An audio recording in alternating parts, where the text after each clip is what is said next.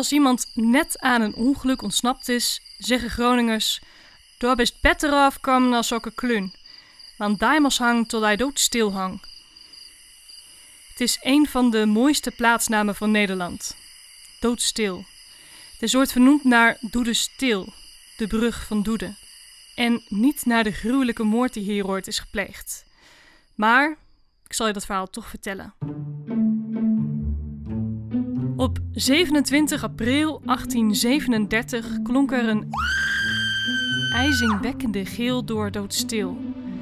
Iemand had het lijk van Marijke Arends Thijsma gevonden. Okke Kluun, die bij Thijsma werkte, speelde op dat moment een potje kaarten in Uithuizen. Hij had niet veel geluk die avond. Hij gokte en verloor. En het beetje geld dat hij nog had, gaf hij uit aan drank. Eerder die avond was de dronkaard nog teruggelopen naar het huis van zijn kostvrouw in doodstil om meer geld te halen. Dat had hij zelf niet meer en dus had hij geld geëist van Marijke Arends Thijsma. Maar die weigerde. Okke sloeg haar hersenzin met een turfbel. Daarna had hij haar geld in zijn zak gestopt en helemaal terug in Uithuizen zijn kaarten weer opgepakt. Al snel werd duidelijk dat het Okke Kluun was geweest die de moord had gepleegd. En hij werd snel veroordeeld. Op een boerenwagen tussen twee veldwachters in moest hij naar de stad.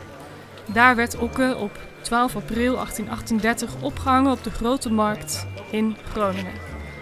Het plein stond behoorlijk vol. Niet om de gruwelijke moord die Okke had gepleegd, maar omdat Okke de laatste persoon was die de doodstraf kreeg in Groningen.